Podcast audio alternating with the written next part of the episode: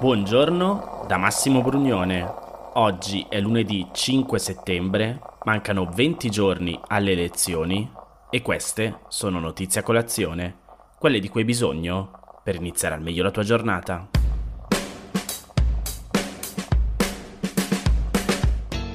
Siccome alcuni di voi mi hanno chiesto di spiegare come funziona esattamente la legge elettorale e siccome sapete che qui a Notizia Colazione provo ad approfondire al meglio le varie informazioni che vi do, ho pensato di dedicare la puntata di oggi esclusivamente a parlare di come funzioneranno le elezioni del 25 settembre. Così che se volete magari potete anche inoltrare anche singolarmente questa puntata a chi pensiate sia interessato.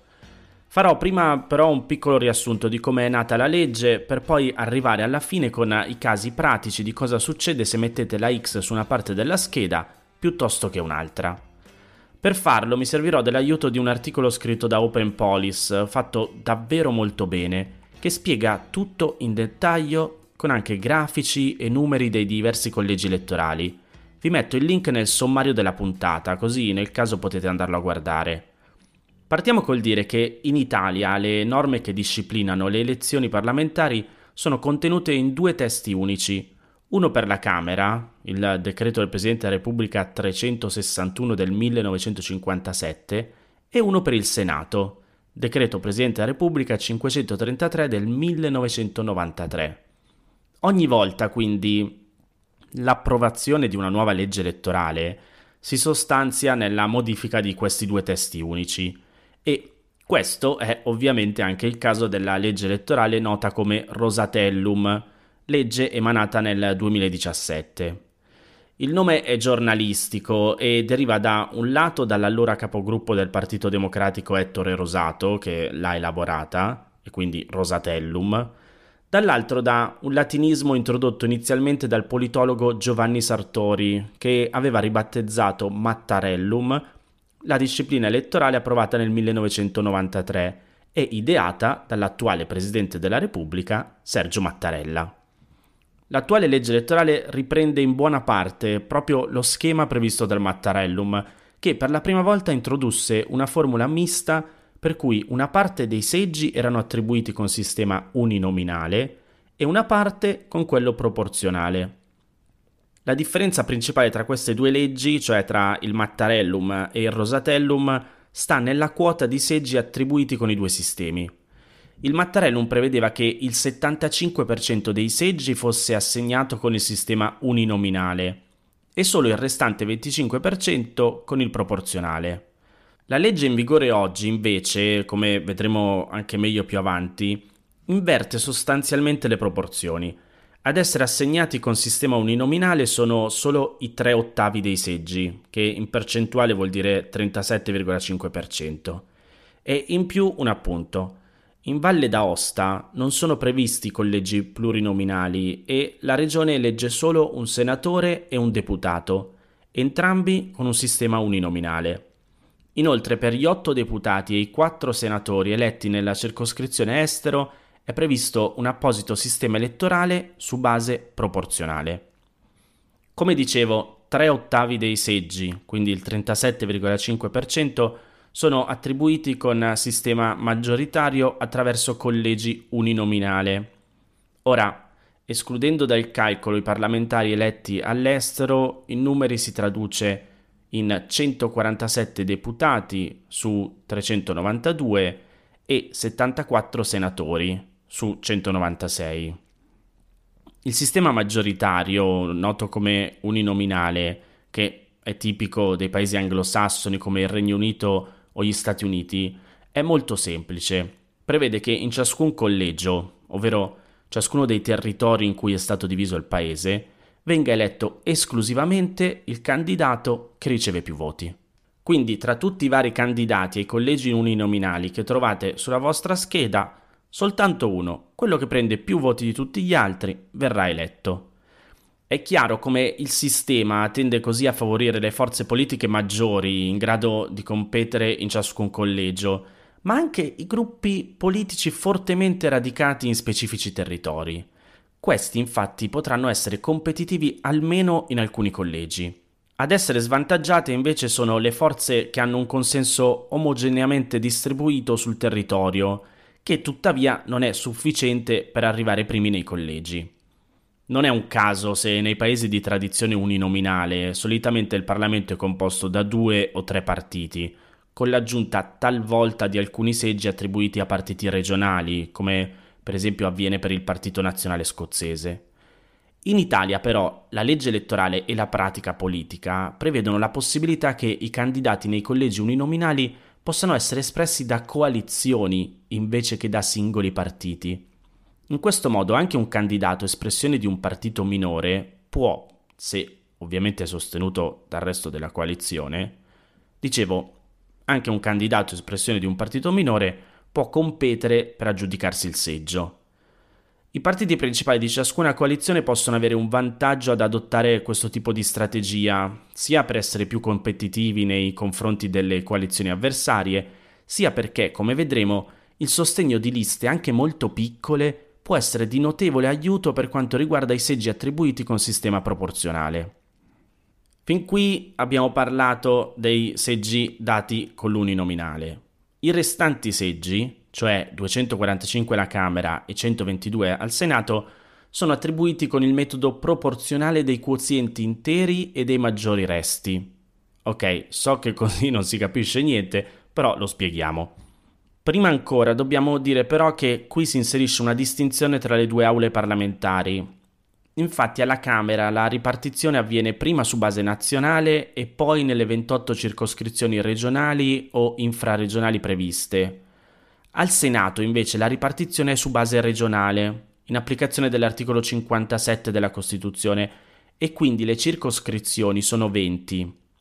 Come vi dicevo sul link che vi metto nel sommario trovate una cartina con tutti i vari collegi.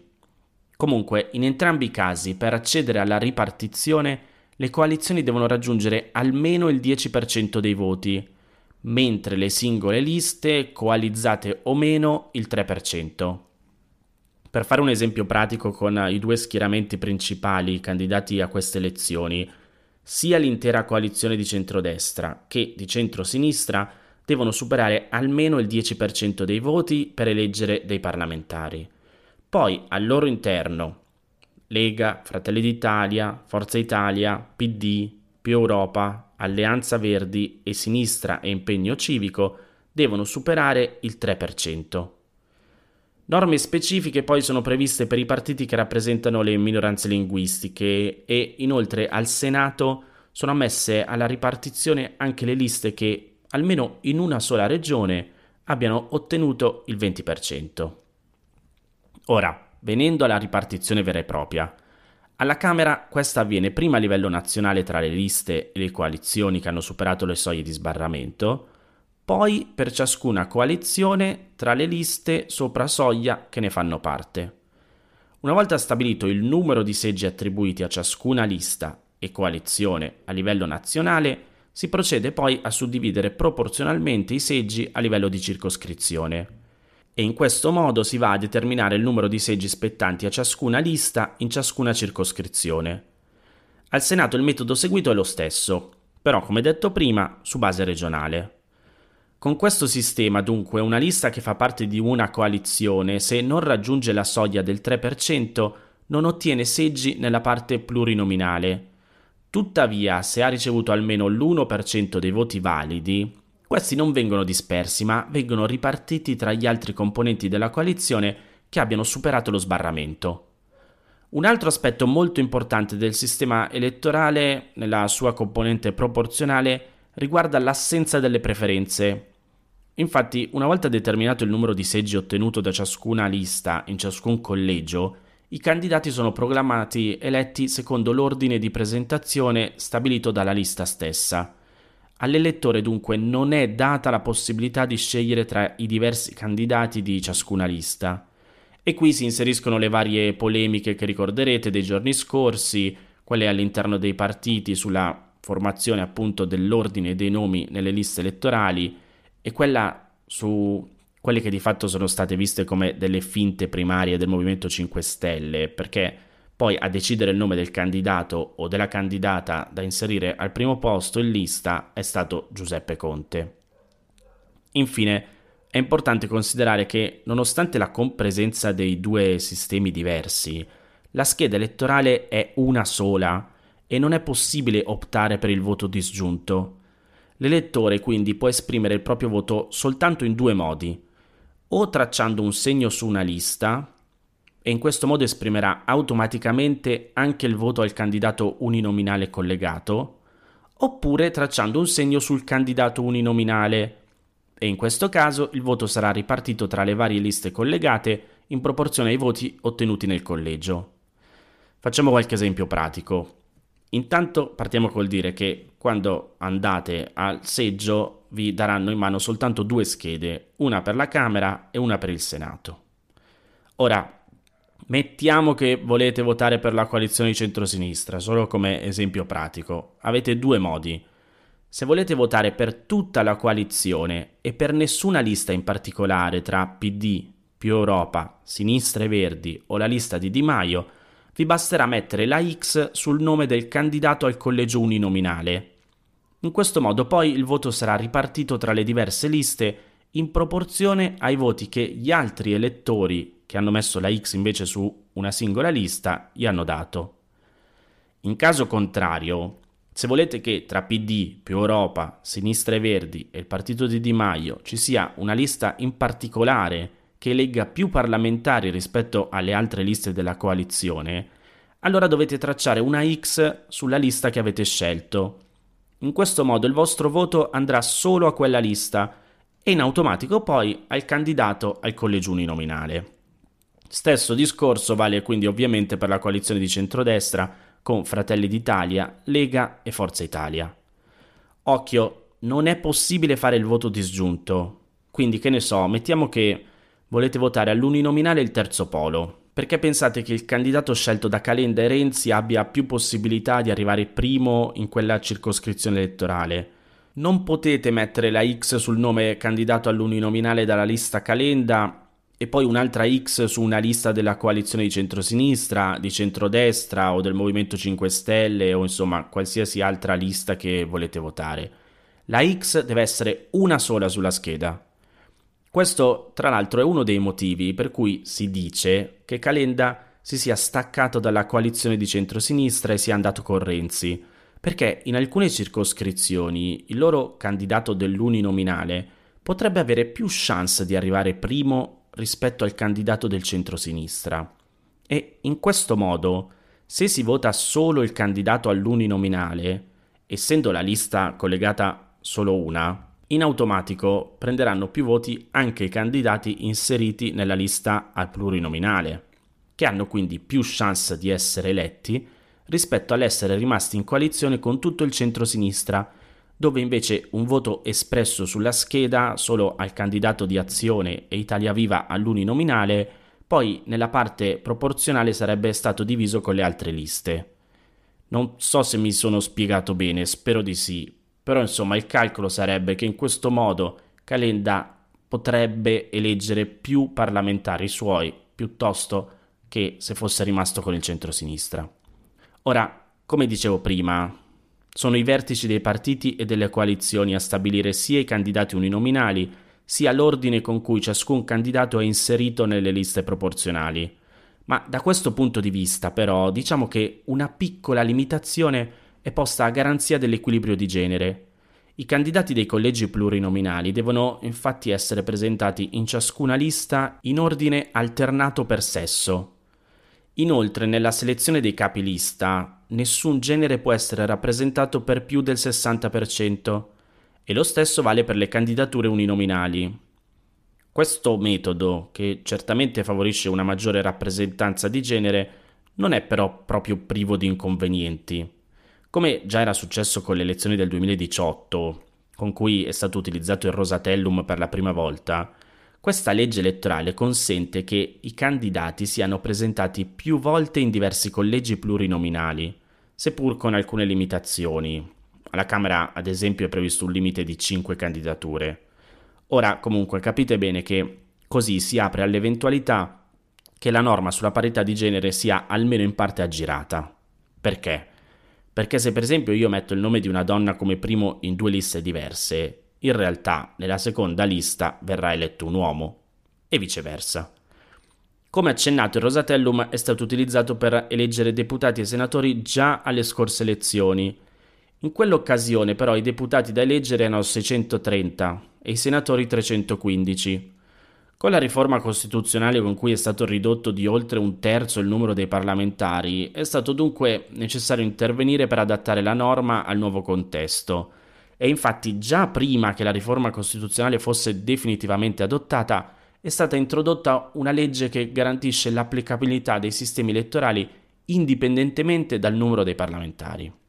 E subito dopo la modifica della Costituzione è stata poi approvata un'altra norma che determina di conseguenza la distribuzione dei collegi uninominali e plurinominali. Insomma, l'applicabilità della legge è stata garantita, ma da un punto di vista politico rimangono alcune perplessità rispetto alla nuova distribuzione dei collegi. Perché? Perché il fatto che dovendo eleggere meno parlamentari, i collegi automaticamente devono essere molto più grandi, abbracciando territori a volte tra l'altro disomogenei, e creando maggiore distanza tra l'elettore e il parlamentare eletto di quel territorio. Un'altra novità riguarda poi gli elettori che potranno votare per il Senato. Fino alle scorse elezioni potevano votare per eleggere i senatori solo coloro che avevano raggiunto i 25 anni di età. Con la legge costituzionale numero 1 del 2021 questa distinzione è stata eliminata e oggi chi ha 18 anni può votare sia per la Camera che per il Senato. Comunque nel sommario della puntata vi inserisco anche un link al sito del Ministero dell'Interno dove trovate una tabella con tutti i candidati in tutte le circoscrizioni, sia per l'uninominale che per il plurinominale. Spero di essere riuscito a darvi qualche informazione in più rispetto a ciò che già sapevate prima. Se volete comunque, se avete dubbi, domande o altro, scrivetemi pure all'email notiziacolazione-gmail.com Così utilizziamo le vostre domande per le prossime puntate e proviamo a chiarire ogni ulteriore dubbio.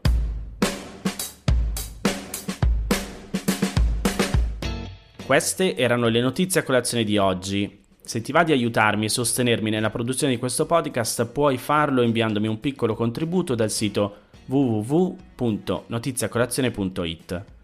Se ti sei perso alcune notizie puoi andare indietro e ascoltare anche quelle dei giorni scorsi e se lo ritieni utile puoi condividere questo podcast inviandolo a qualche amico. È disponibile su tutte le piattaforme audio. Ricordati che se vuoi puoi iscriverti al canale Telegram di Notizia Colazione per riceverle tutte le mattine direttamente sul tuo smartphone.